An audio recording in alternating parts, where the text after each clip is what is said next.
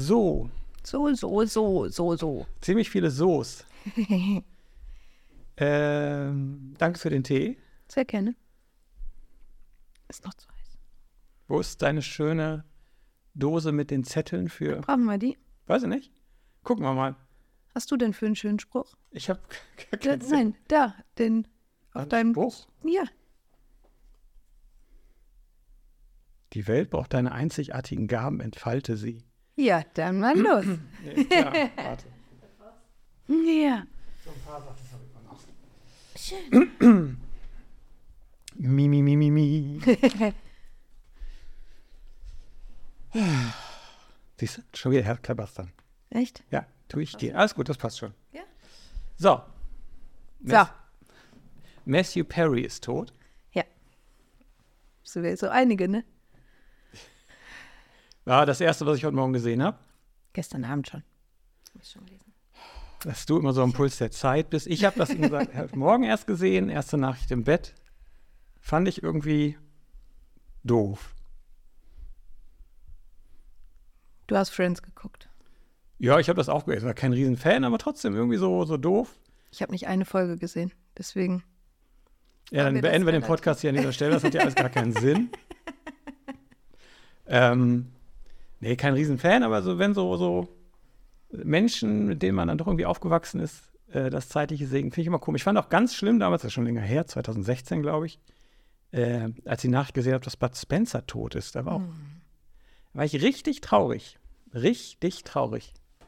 Ja, das hatte ich mit äh, Sinead O'Connor, als sie jetzt dann vor kurzem verstorben ist. Ich gedacht habe, das ist schon tragisch. Aber Matthew Perry fand ich jetzt nicht so. Ja, ich war jetzt auch kein Riesenfan. Aber sehr jung. Das Genau, ist halt das, genau. was ich halt auch sehr tragisch finde. so viele Jahre haben wir bis dahin auch nicht mehr. Stimmt. Ja. Kann schnell gehen. Welchen Schluss ziehen wir daraus, dass es schnell gehen kann? Nichts bedauern, was man tut. Nichts bedauern, was man tut. Ja. Und einfach alles machen, worauf man Lust hat? Nee. Wie, ne? Das funktioniert ja nicht. Jetzt guckst du mich so an. Moment, also nichts bedauern, was man tut. Ja, da, da steckt für mich mit drin, mach auch einfach Dinge, wo du vielleicht zuerst verspürst, nicht so eine gute Idee. Ja. Auch. Also, ne, vielleicht auch mal. Ich tue ja vielleicht auch Dinge, die ich äh, aus dem Bauch heraus mache und erst im Nachgang merke, oh, war jetzt irgendwie vielleicht nicht die beste Idee. Aber für den Moment hat sich das ja richtig angefühlt. Und wenn ich dann im Nachgang jedes Mal sage, oh, hättest du das mal nicht gemacht oder sonst irgendwas, das finde ich ist so. Aber das tun wir ja. Also ich auf jeden Fall für mich. Dann formuliere ich kurz um. Ich habe ja gerade gesagt, irgendwie alles tun, wo man Bock drauf hat. Du hast gesagt, in dem Moment fühlt es sich richtig an. Das heißt, alles einfach zu machen, was sich in dem Moment richtig anfühlt und dann sich hinterher nicht drüber ärgern. Ja, aber alles, und das ist ja, ne, gerade bei uns Kopfmenschen, manchmal ein bisschen schwierig, ne, wenn du dann anfängst, Dinge zu zerdenken. Aber ich glaube, man sollte mehr auf Intuition, Bauchgefühl, weniger Kopf. Mhm. Mhm. Und das dann nicht bedauern. Ja. Äh, Wenn das, wenn das einer kann, super. Also ich kann es nicht. Ich bin schon auch, äh, dass ich dann sage, mal hättest du mal oder ne, anderer Weg, hättest du einen anderen Weg eingeschlagen oder eine andere Entscheidung getroffen. Hinterher ist man ja immer schlauer. Boah, ne, wir müssen hier so ein Phrasenschwein hinstellen. Das ist, äh, aber da gibt es auch direkt den schönen Spruch, von wem ist das? Das Leben kann nur vorwärts gelebt, aber rückwärts verstanden werden, irgendwie sowas. Diese schönen Dinge. Es gibt keine Bedienungsanleitung fürs Leben. Ja. Ja, aber eben genau das, dann im Nachgang nicht zu sagen, boah, hättest du mal und sich damit dann aufhalten. Das ist, glaube ich, das, was so ein bisschen Zeit kostet. Wenn ich immer im Nachgang dann sage, Mensch, hättest du damals mal vor, weiß ich nicht wie vielen Jahren einen anderen Weg eingeschlagen. Ja, habe ich aber nicht. Aber dann bin ich direkt dabei, ähm, ich bereue eigentlich immer nur Dinge, die ich nicht gemacht habe. Ich kann, mich, kann mir gerade nicht vor Augen führen, was ich bereue, dass ich es getan habe. Nee, Das habe ich auch nicht. Also im, in dem Moment dann, ne, wenn man merkt, es war eine falsche Entscheidung, dann hadere ich damit natürlich schon. aber es hat für mich dann, wenn es dann weitere Zeit gibt oder man weiter drüber nachdenkt, dann ja auch irgendwie einen Sinn. Also bestimmte Dinge, die man gemacht hat, wo man zu einem Erwachsenen-Dasein vielleicht auch sagt, boah, ne? Hättest du da früher mal drüber nachgedacht, wäre dir vielleicht auch einiges Schlechtes erspart geblieben. Aber auch das Schlechte hat ja was mit ja, Wachstum zu tun, dass ich daran wachse an bestimmten Dingen, wenn ich etwas mal Fehleinschätzungen, Fehlentscheidungen getroffen habe. Daran wächst man ja. Also, dass man daran wächst, gehe ich sofort mit. Ich habe mich gerade an dem Wort Sinn aufgehangen und jetzt will ich nicht zu sehr in so einen Nihilismus abdriften. Was lachst du denn da direkt wieder so? Ähm, weil wie viel Sinn hat das wirklich alles? Ich meine, du, du, du kommst mit nichts, du gehst mit nichts. Ähm, von dem, was man gemacht hat, bleibt auch nicht viel übrig. Da muss man sich nicht irgendwie größer machen, als man ist. Ne? Es gibt ähm, ganz egal, was hier auch die, die vermeintlich größten Menschen, man sieht das nicht, ich mache gerade mit beiden Fingern so Anführungszeichen. Ich mag diese Menschen nicht, die mit beiden Fingern Luft Anführungszeichen machen. Also die größten Menschen, was die so machen und tun. Ähm, äh, am Ende, in ein paar Millionen Jahren, bläht sich eh die Sonne auf und die Erde wird verschluckt. Und die Wahrscheinlichkeit, dass wir das irgendwie hinbekommen, ist da ein A zu überleben oder B, diesen Planeten nachhaltig zu verlassen. Also nachhaltig nicht im Sinne von Umwelt, sondern ne, wirklich woanders hinzusiedeln ist eh albern. Und selbst wenn, ähm, dauert es halt noch ein paar Trillionen, Trillionen Jahre, dann ist aber auch das Universum, so wie wir es kennen, komplett dunkel und tot und dann können wir auch nicht weiterleben. Das heißt, ja, ich will die ganz große Keule rausgeholt, nichts von dem, was wir tun, hat einen Sinn. Und ist das nicht die perfekte Rechtfertigung, ist nicht das richtige Wort, eigentlich der perfekte Freischein dafür, einfach zu machen, wo man Bock drauf hat? Hm und einfach nur Spaß zu haben? Ja, und dann bin ich ja wieder so, ich, ich bin ja auch so ein, so ein Gesellschaftsmensch, ne? Also ich mag ja Gesellschaft und wenn ich nur wieder, da sind wir wieder bei unserem Thema Egoismus, nur das tue, wo ich Bock drauf habe, woran ich Spaß habe, beeinträchtigt, beeinträchtigte, ist schon wieder so früh am Morgen. Das ist ganz schlechter ne? Zustand beide, okay. Ja, ja. Beeinträchtigen ist das Wort, was du suchst. Genau. Das Leben von anderen vielleicht ja auch. Also kann ich aus meiner Perspektive ja gar nicht immer nur das tun, worauf ich Bock habe und woran ich Spaß habe, weil andere dann vielleicht hinten rüberfallen oder ich denen Unrecht tue. Ja, ja, völlig richtig. Also das klappt natürlich nicht. Wenn jeder einfach nur macht, mhm. wo er Bock drauf hat, fährt hier alles sowas von vor die Wand. Ähm, meine, wir kommen der Sache immer näher, das hatten wir auch schon öfter, aber äh, ist, äh, ja. Wollten wir nicht heute eigentlich so was ganz Positives ja, machen? Ja, was wollten wir? was habe ich denn hier Positives auf meinem Zettel stehen? Ich wollte jetzt nächstes fragen, was du davon halten würdest, ewig zu leben. Ach, Gottes Willen, bitte nicht. Nee, nee, nee. Nee. Mm, nee. Das Elend möchte ich mir nicht mein Leben lang angucken müssen. Nee. Was stell dir mal vor? Fändest du das gut? Mhm. Nee, das kann ich auch relativ klar beantworten. Also das ist ja eh, ich meine, es gibt ja eh, ohne die äh, Endlichkeit hätte das Ganze eh äußerst wenig Sinn, ist ja wieder bei dem Wort. Mhm. Ne, aber warum, dann schiebst du ja alles auf morgen, dann ist eh egal. Die Frage wäre natürlich dann, in welchem Zustand bist du ewig alt? Ne? Also mhm. ähm, als, als, weiß nicht, 30-Jähriger ewig zu leben, ist sicher etwas anderes als als 90-Jähriger. Mhm. Aber ich glaube auch, das macht sonst überhaupt keinen keinen Sinn. Und das ist ja auch so eine schöne, also ewig Leben hat ja immer diese, ähm, man muss das immer genauer benennen. Bist du quasi unsterblich, egal was du machst? Oder kannst du irgendwann frei entscheiden, jetzt ist genug, ich ziehe den Stecker? Das wären zwei verschiedene Dinge. Wenn mm, du wüsstest, definitiv. es geht ewig weiter und ich kann nichts dagegen tun, ich glaube, das wäre die Hölle. Ja. Das wäre die Hölle. Die andere Variante, okay, zu sagen, ja, ich gucke mir das jetzt noch ein bisschen länger an, weil ich genau weiß, ich kann jederzeit dann auch mal einen Abgang machen. Aber trotzdem, das ist äh, sehr komische Option, obwohl da so lustig viel dran geforscht wird.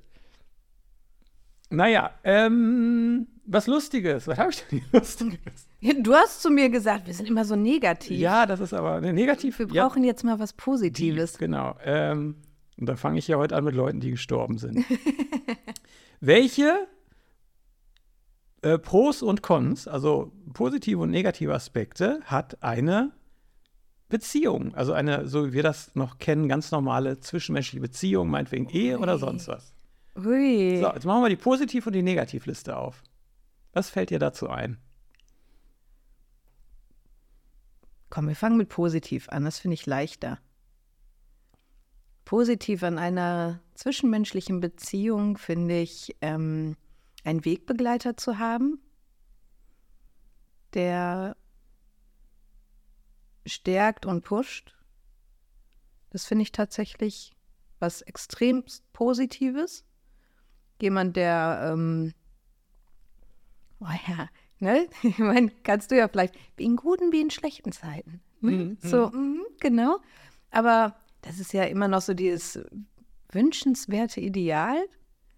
Jemand, der einfach da ist, ähm, ja, und begleitet. Also so ein Wegbegleiter. Und ich weiß, ne, also es muss jetzt nicht irgendwie Ehe oder sonst irgendwas sein, es kann ja auch eben ein guter Freund sein, der einfach da ist. Ja, aber ich rede und jetzt bewusst von, von zu, also von wirklich Partnerbeziehung, genau. Ja, ja. ja das wäre natürlich, ähm, ja, das ist das Ideal. Da ist jemand, wo ich sein kann, wie ich bin. Und ähm, man hat gemeinsame Vorstellungen, vielleicht auch noch Wünsche, Ziele und bringt sich, also stärkt sich gegenseitig. Stützt sich, stärkt sich, bringt sich gegenseitig nach vorne. Okay, das muss die Person aber dann ja auch mitbringen. Ich meine, da gibt es ja auch genug.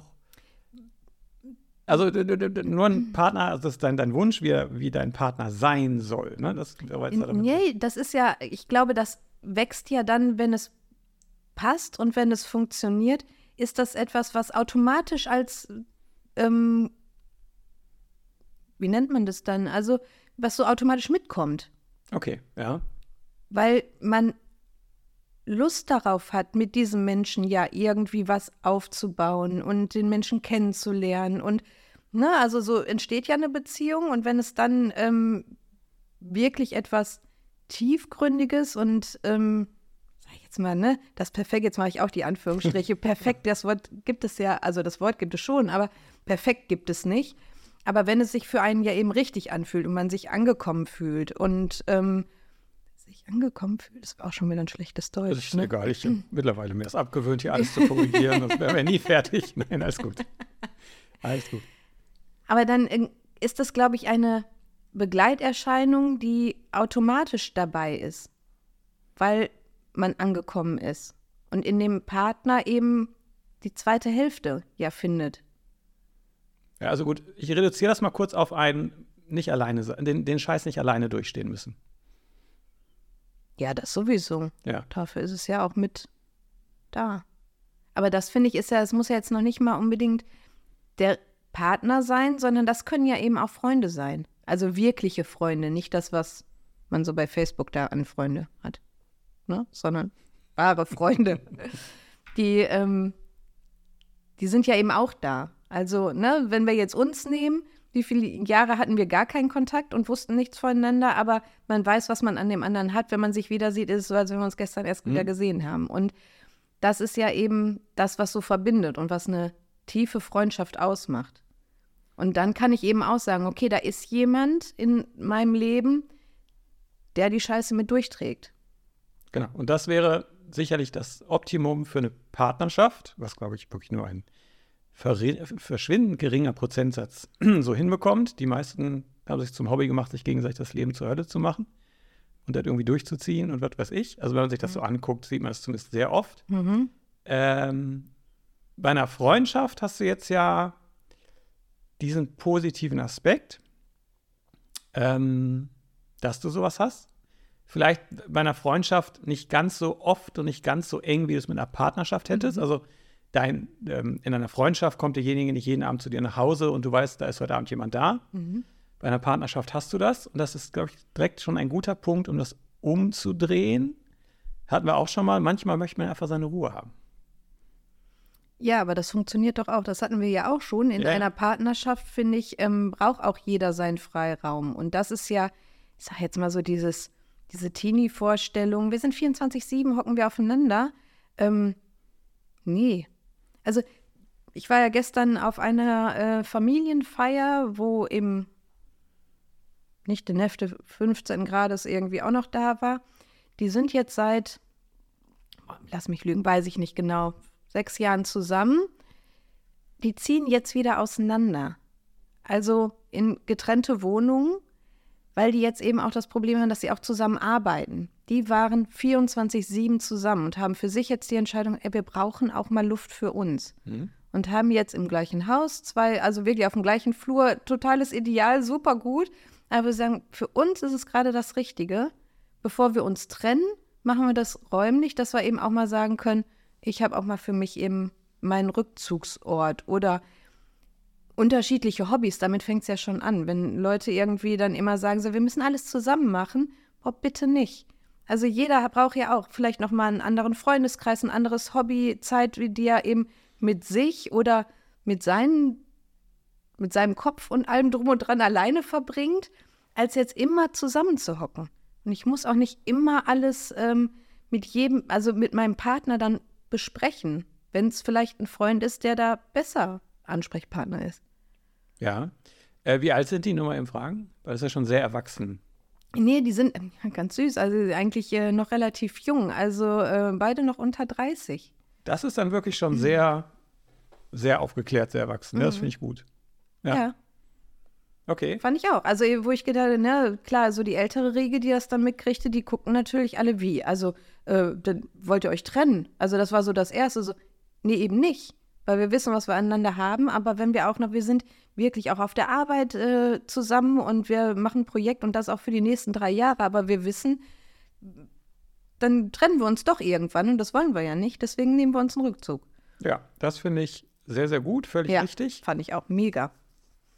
Weil das brauchst du, glaube ich, wirklich. Es gibt nur sehr wenige Menschen, die das 24-7 aushalten. Und einfach zu wissen, selbst wenn man, also wenn es die Wohnung hergibt, dass man quasi noch ein separates Zimmer hat, wobei das kennt man auch, wenn der andere halt nur im anderen Zimmer ist, ist man doch noch nicht irgendwie so relaxed und so frei, als wenn man genau wüsste, er ist in seiner eigenen Wohnung. Ich glaube, das ist ein Unterschied. Deswegen ist die Idee, glaube ich, schon ganz gut. Aber diese also, dass, dass die einfach so weit sind und das kommunizieren, das finde ich sehr gut, dieses zu sagen, pass auf, wir wissen, wir brauchen ab und zu unseren Freiraum. Und der muss halt räumlich hergestellt werden. Weil wenn du sagst, die arbeiten zusammen, hast du ja wirklich das Problem, ähm, also das, das Ideal, was ich da so sehe, ist irgendwie, du äh, verbringst deinen Morgen zusammen, dann geht jeder seiner Wege. Abends triffst du dich halt wieder auf dem Sofa, erzählst du dir, was tagsüber passiert ist. Mhm. Ja? Genau. Wenn du natürlich den ganzen Tag zusammen verbringst, mhm. ist das halt echt schwierig. Ja. Ja. Ja, und wenn dann auch noch dazu kommt, wir haben auch nur den gleichen Freundeskreis, wir haben auch nur die gleichen Hobbys, das haben die zum Glück nicht. Ähm, also auch da, dass sie dann auch in ihrer Freizeit mal eben unterschiedliche Dinge getan haben. Aber ich glaube, das ist schon echt hart, wenn du ähm, wirklich 24-7 theoretisch auf, den, aufeinander hockst. Das ist. Äh ich habe ja mal getanzt und äh, da sagt man auch mittlerweile, ähm, man sollte nie mit seinem Partner tanzen also mit dem man in einer Beziehung ist. Tanzpartner, äh, weil du auch Konflikte auf der Tanzfläche austrägst. Das ist einfach so. Da schmeißt er dich mal ein bisschen höher in die Luft, oder was? Ja, oder es kommen dann halt eben, ne, du, du kannst ja nicht abschalten. Also, ne, du hast eben vielleicht zu Hause irgendwas oder ähm, für mich war es immer so, wenn ich tanzen gegangen bin, auch so wirklich kopffrei kriegen, weil ich mich mit ganz anderen Dingen beschäftige. Und dann ist es auch noch mein Partner, über den ich mich vielleicht aufgeregt habe, weil wieder irgendwas war oder sonst irgendwie. Ähm, und dann kommt das halt, dass halt Konflikte da ausgetragen werden in irgendeiner Art und Weise, ne? Ob es jetzt, ob man ruppiger ist oder sich wegen Kleinigkeiten dann aufregt und ähm, weil das dann nicht funktioniert auf der Tanzfläche und es funktioniert dann auch nicht. Das ist einfach so. Ja. Bevor wir dann zu, Nachteilen von Beziehungen kommen, das finde ich interessant, dieses ja, sagen wir, das zu Hause ein Streit, dann fährst du, würdest du zusammen zum Tanzen hinfahren. Also nicht dahin fahren, sich fertig machen, dauert alles eine halbe Stunde, Stunde. Äh, ich bin mittlerweile an dem Punkt, dass ich, selbst wenn es dann zu Hause einen Streit gab, dass ich den nicht so lange festhalten kann, dass er eine Stunde später noch da wäre und bei mir eine andere, ein anderes Handeln äh, auslösen würde. Das war ein Stück Arbeit, aber bin auch ganz froh darüber. Mittlerweile ist das wirklich, ich kann diese Dinge nicht mehr, also ich wollte es zu Beginn nicht und mittlerweile kann ich sie nicht mehr festhalten. Und das ist, glaube ich, auch ein großes Thema für, für Beziehungen generell, dass du da irgendwo, ähm, dass das einfach irgendwie, äh, dass du an dir selber arbeitest und dir überlegst, okay, was, was will, will ich denn? Also es gibt dieses schöne, äh, dieses schöne Beispiel, setz dich mit einem blanken Zettel hin und schreib auf den Zettel alles drauf, wie dein Traumpartner sein soll. Na, einmal komplett runter, wie der ist, in all seinen Facetten. Und dann liest du diesen Zettel und dann sei diese Person. Ne, das alles andere wäre auch unfassbar arrogant. Und ähm, ich bin da mittlerweile an dem Punkt und ich habe, äh, ich meine das ganz ernst, zum Glück eine Freundin, die mich, die da der perfekte Trainingspartner ist, ähm, im Thema äh, provoziert werden und Dinge aushalten. Mhm. Und da mal durchzugehen, das zu lernen und zu verstehen, wenn, egal was kommt, wenn ich die Sache auf sich beruhen lasse, loslasse und einfach weitermache, ist mein Leben. Um so viel besser und damit die Partnerschaft auch. Ja, ich bezweifle aber, das ist eine, eine Kopfsache. Das glaube ich schon. Im Kopf ja. scheint das zu funktionieren. Aber wenn wir dann eben schön, ne, Eisbergmodell und wie groß der Bauchraum ist im Grunde, ähm, es bleibt trotzdem da. Nur, dass du es nicht austrägst. Also ich glaube trotzdem, dass es, ne, es gibt ja eben so auch, ob es jetzt das Bauchhirn ist, Bauchgedächtnis in irgendeiner Art und Weise, dass sowas vielleicht wie Enttäuschung oder sonst irgendwas irgendwie hängen bleibt. Je nachdem, was es für ein Konflikt war, den du ne, jetzt dann eben ablegst. Also ich, ich kann das entscheiden, ne, eben auch zu sagen, alles klar, das triggert mich jetzt nicht mehr, das ist etwas, ich muss das lernen auszuhalten und nicht jede Kleinigkeit auch anzusprechen. Aber ich glaube schon, dass es in deinem Körper gespeichert bleibt. Davon kriege ich, wenn zumindest, nichts mit. Ich hoffe, dass dir das nicht irgendwann auf die Füße fällt. Äh, wie sollte sich das dann manifestieren? nee, weiß ich, das sind ja, wenn wir Konflikte nicht austragen, die wir haben, dann kann das ja alles Mögliche verursachen. Ne? Das können ja ähm, einfach auch Bauchschmerzen, Rückenschmerzen oder irgendwas anderes. Und dann kommen wir nicht darauf, dass es eventuell auch etwas ist, weil ich meine Konflikte nie wirklich bearbeite, sondern abstelle. Was ja gut ist für den Moment. Ja, abstellen. ähm, also, das ist natürlich eine Kopfgeschichte, aber ich kann es ja mal versuchen, kurz zu skizzieren. Du hast irgendeine Situation, die dich tendenziell aufregt, weil du dich ungerecht behandelt fühlst oder sonst mhm. was. Da geht es ja schon los. Diese Verhalten sind ja auch schon gelernt. So, aber dann, ne, dann hast du den Moment, ähm, das ist dieses, dieses Reiz-Reaktionsprinzip. Zwischen Reiz und Reaktion ist ja ein, ist ja ein Zeitraum. Mhm. Ähm, und in dem kannst du ja entscheiden, was du damit machst. Mhm. Und wenn du da positiv, sinnvoll, wie auch immer das jetzt nennen will, entscheidest, kommen ja gewisse Emotionen gar nicht hoch. Natürlich ist der erste Impuls da, mhm. aber für mich funktioniert das wunderbar, sich dann klar zu machen, ja, ich fühle mich jetzt gerade ungerecht behandelt, ich könnte mich jetzt darüber aufregen, mhm. kann da stundenlang drauf rumreiten, ja. fühle mich die ganze Zeit schlecht, mhm. bin natürlich dementsprechend meinem Partner und den Menschen in meinem Umfeld gegenüber auch noch doof. Mhm. Niemand gewinnt, alle verlieren. Mhm. In dem Moment. Wenn ich, wenn, wenn, wenn ich dem nachgebe. Genau, ausleben würdest. Wenn ich dem das ausleben würde, wobei dieses Ausleben ist dann auch, ich glaube, da ist auch ganz viel diese, dieses trotzig sein und Dinge länger festhalten, als mhm. eigentlich nötig ist. Mhm. Und wenn du einfach nur mit dieser, mit diesem Wissen, dass wenn du das jetzt festhältst und die Welle reitest, dass für dich, für dein Umfeld, für deine Beziehung nichts besser wird mhm. und es nur schlechter wird. Ja dann muss ich sagen, da grätscht jetzt meine, ich bin da ja so veranlagt, meine Binärlogik im Kopf rein und sage, nee, das ist die falsche Entscheidung, du musst mhm. den anderen Weg gehen. Genau. Und dann bin ich mittlerweile auch wirklich fein damit. Okay. Das ist kein Allerdings. Wegdrücken oder sonst was, sondern mhm. mein, so wie mein Gehirn bei anderen Dingen ja auch sagt, also selbst das Aufregen ist ja auch eine Entscheidung. Ja, klar. Ja? ja. Da sagst du, fühle mich jetzt ungerecht behandelt, finde ich doof, nee, nee, nee, ich bin patzig. Ja, und deswegen äh, benehme ich mich jetzt so. Das ist auch eine Entscheidung. Natürlich. Die wirkt ein bisschen alberner, aber das ist auch eine Entscheidung.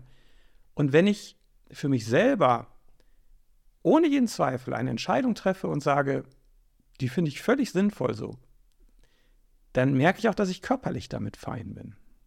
Übrigens, ja. diese Formulierung, ich bin fein damit, finde ich furchtbar. Weißt du, Hast du jetzt nur vier, fünf Mal hintereinander gesagt? Ja, alles gut.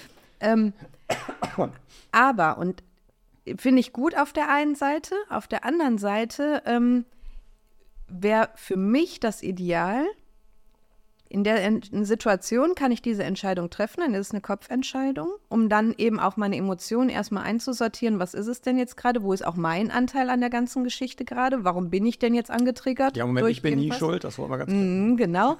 Und ähm, dann aber auch das Ganze irgendwann dann, wenn es passend ist, auch anzusprechen. Warum fühlst du dich ungerecht behandelt? Und wenn ich dann wieder in den sage ich jetzt mal in einem ruhigen Moment, ein anderer Tag oder sonst irgendwas, das dann tatsächlich aber noch anspreche, dann birgt dieser Konflikt, finde ich, ganz viel Potenzial, mein Gegenüber noch besser kennenzulernen. Weil dann passiert es vielleicht zukünftig auch nicht. Das wäre das Ideal einer Beziehung. Dann irgendwann zu sagen, pass auf, weißt du noch die Situation, da habe ich nichts gesagt, ich wollte nicht irgendwie schlechte Stimmung machen oder sonst irgendwas, aber bei mir kam eben dieses Gefühl hoch, ich fühle mich jetzt gerade ungerecht behandelt, zum Beispiel. Und dann eben, wodurch entsteht das?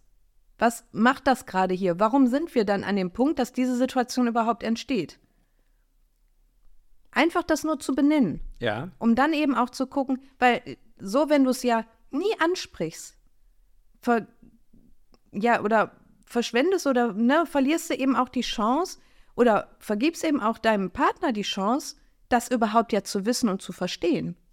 Und dann wird es immer wieder so Situationen geben.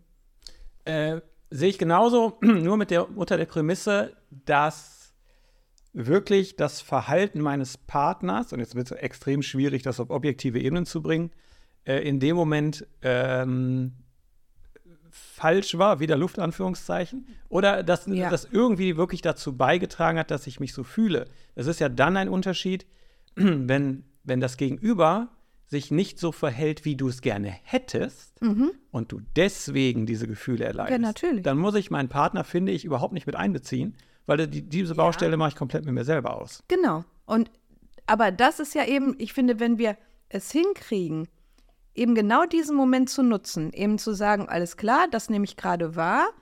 Jetzt habe ich gerade aber keine Lust darauf oder, ne, weil die ganzen Negativeffekte, die dann kommen würden, finde ich viel, viel schwerwiegender, als das jetzt anzusprechen und gehe dann in meine eigene Reflexion, um eben zu gucken, okay, was sind meine Anteile an dem Ganzen? Warum ist das so? Vielleicht, weil ich einfach einen schlechten Tag hatte, ich bin schon gereizt, das triggert mich, weil Karl-Heinz von nebenan irgendwie vorher schon irgendwas gesagt hat und ich bin jetzt gerade schon auf so einem gewissen Stresslevel oder was auch immer. Das kann ja alles Mögliche sein.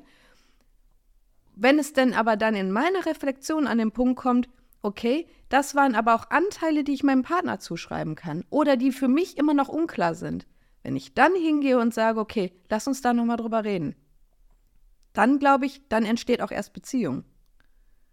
Weil wenn ich immer nur den Konflikt unter den Teppich kehre und eben nur bei mir bleibe und sagen, okay, meine Anteile oder sonst irgendwas, weil dann kann Wachstum nicht entstehen.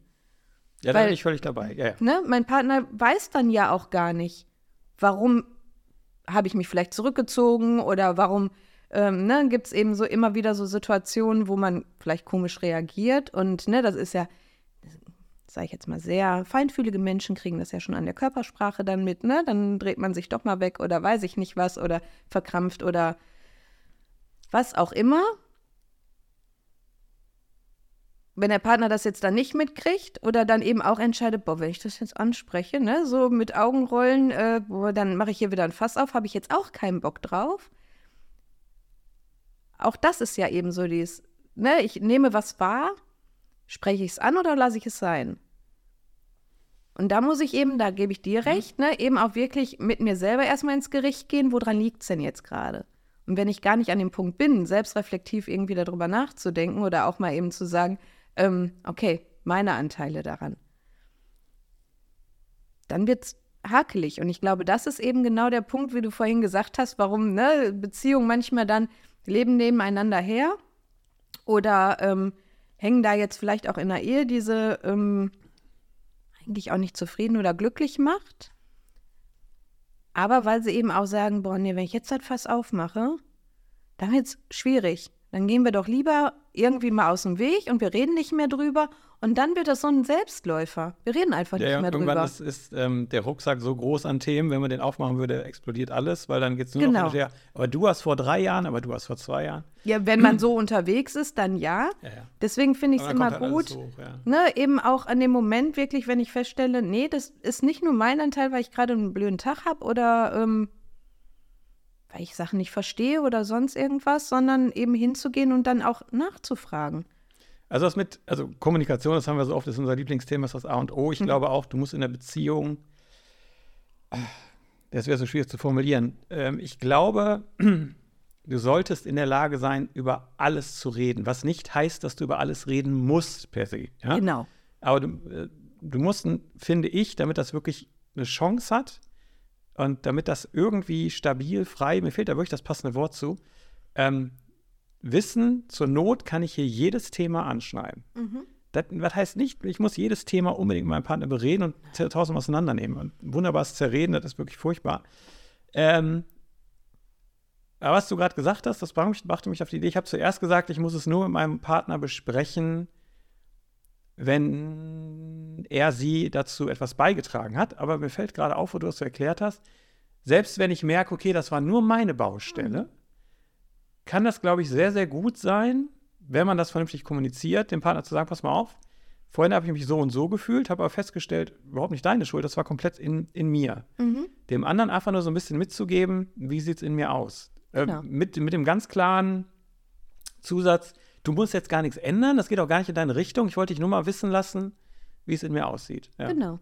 Dass das vielleicht eben auch das können doch Kleinigkeiten sein, das können Gesten sein, das kann irgendein Wort sein und das macht was mit mir. Und ähm, das kann ich mitteilen. Und gar nicht irgendwie, du musst das Wort abstellen oder du darfst diese Geste nicht mehr machen, sondern einfach nur, damit du weißt, das macht was mit mir, was auch immer. Ja. Weil so lernen wir uns kennen.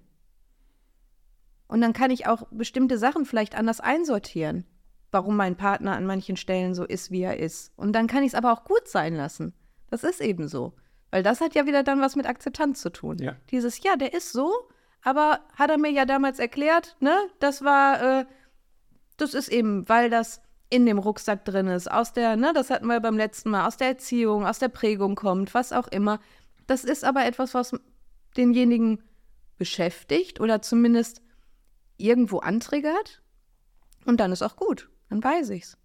Ja, das bringt mich direkt mit zu dem, zu einem weiteren Punkt. Wir dürfen nicht so weit wegkommen, wir müssen noch die Kontras einbeziehen.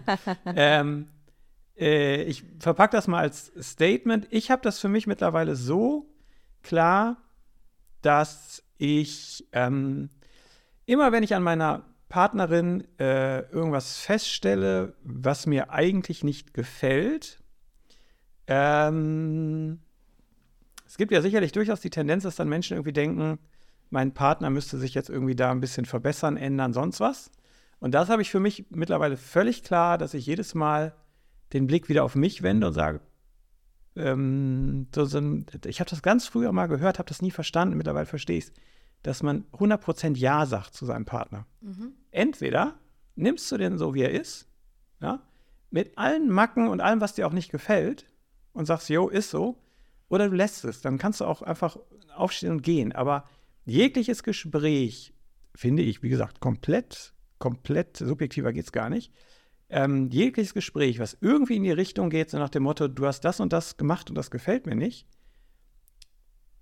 finde ich für mich Blödsinn. Weil ich halte das auch für unfassbar gefährlich sogar, wenn du auf die Idee kommst, deinen Partner, wenn auch nur mit so Mikroschritten, irgendwo in irgendwas anderes umzuwandeln. Dein Partner wird sich eh verändern im Laufe der Zeit.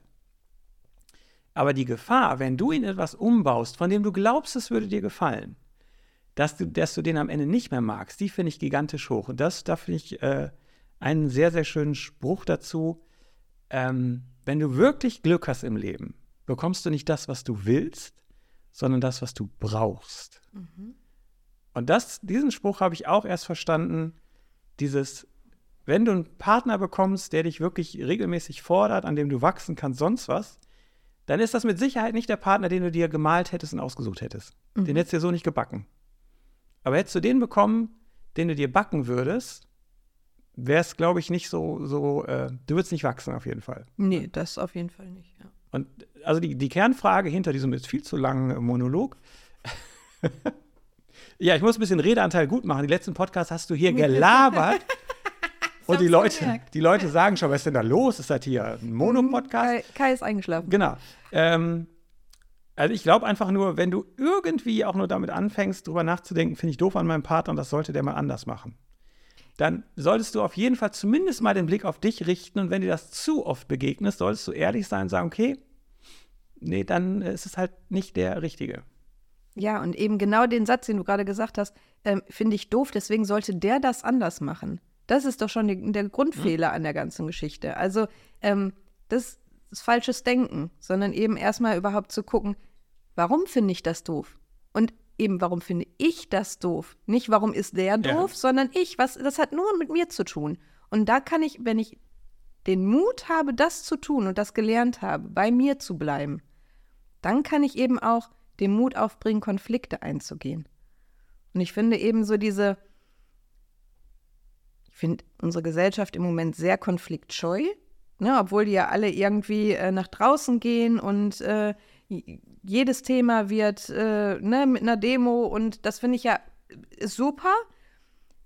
Aber das hat nichts damit zu tun, Konflikt wirklich auszutragen, weil im Kleinen, und da müssen wir ja anfangen, ich kann ja nicht immer direkt in das Größte nehmen, ähm, schaffen es die wenigsten, es auszuhalten und den Mut aufzubringen, einen Konflikt einzugehen und auch das Positive an einem Konflikt zu sehen, sondern die machen dann immer so, ne, das ist falsch und du musst, also immer schön im Außen, mhm. gar nicht bei sich. Und wenn der das nicht tut, dann muss ich gehen. Dann bleiben wir bei einer Einzelmann-Individuum-Gesellschaft, weil das wird dann nicht funktionieren, weil dann Beziehung nicht funktioniert. Ja, ich meine, das kann durchaus ein Grund sein, warum wir so viele Single-Haushalte haben. Ja. Also, ja, wenn es anstrengend wird, dann geht. Genau, wenn es anstrengend wird, geht. Genau. Das ist eigentlich genau das, das, das, das was ich gerade meinte äh, man muss sich eigentlich darüber freuen, wenn es anstrengend wird. Nicht, dass du hm. jeden Partner per se für immer aushalten musst. Nein. Aber ein Partner, den du auf irgendeiner Ebene anstrengend findest, das ist doch einfach nur ein fantastisches Signal für dich. Okay, da muss ich wohl mal hingucken, da habe ich wohl was zu tun, an mir selber, wohlgemerkt. Ja? Da kann ich wachsen, da kann ich an mir selber arbeiten, ich kann mich selber besser verstehen. Irgendwas davon. Aber es darf nicht, die, das birgt ja die Gefahr, dass nur ich mich verändere. Und deswegen finde ich, äh, ne, also ich will ja gar nicht immer den untersten Weg gehen. Ich passe mich an. Ich bin derjenige, der ne, ähm, immer den Kompromiss dann eingeht. Und weil dann verliere ich nur an, auf jeglicher, auf, auf allen Belangen oder in allen Belangen. Ne? Ähm, und deswegen finde ich so wichtig, irgendwann muss ich auch den Mut haben, in Dialog zu gehen. Weil das ist eine wechselseitige Geschichte. Das hat zwar was mit mir zu tun, aber wenn jetzt zum Beispiel ne, ähm, man hingeht und sagt, okay, ich weiß, ne, ich habe reflektiert und geguckt, das ist meine Baustelle und das triggert mich. Wenn ich den idealen Partner habe, hat der dafür Verständnis. Und ich sage ihm nicht, du musst was tun, aber er kann eine Gegenfrage stellen, okay, was war denn da, warum ist denn das so? Der kann, der hat Bock darauf, eben zu erfahren, was ist denn das? Und macht vielleicht aus freien Stücken, wenn er denn dann auch so weit ist, reflektiert sich ja auch, okay, wenn, ich, wenn er mir das erzählt, bin ich denn gewillt, irgendwie im Schritt entgegenzukommen oder etwas zu verändern? Kann ich da auch mal bewusster darauf achten, dass ich das tue? Wenn es den, meinen Partner ja, irritiert, beeinträchtigt, was auch immer. Weil dann habe ich eine wechselseitige Beziehung.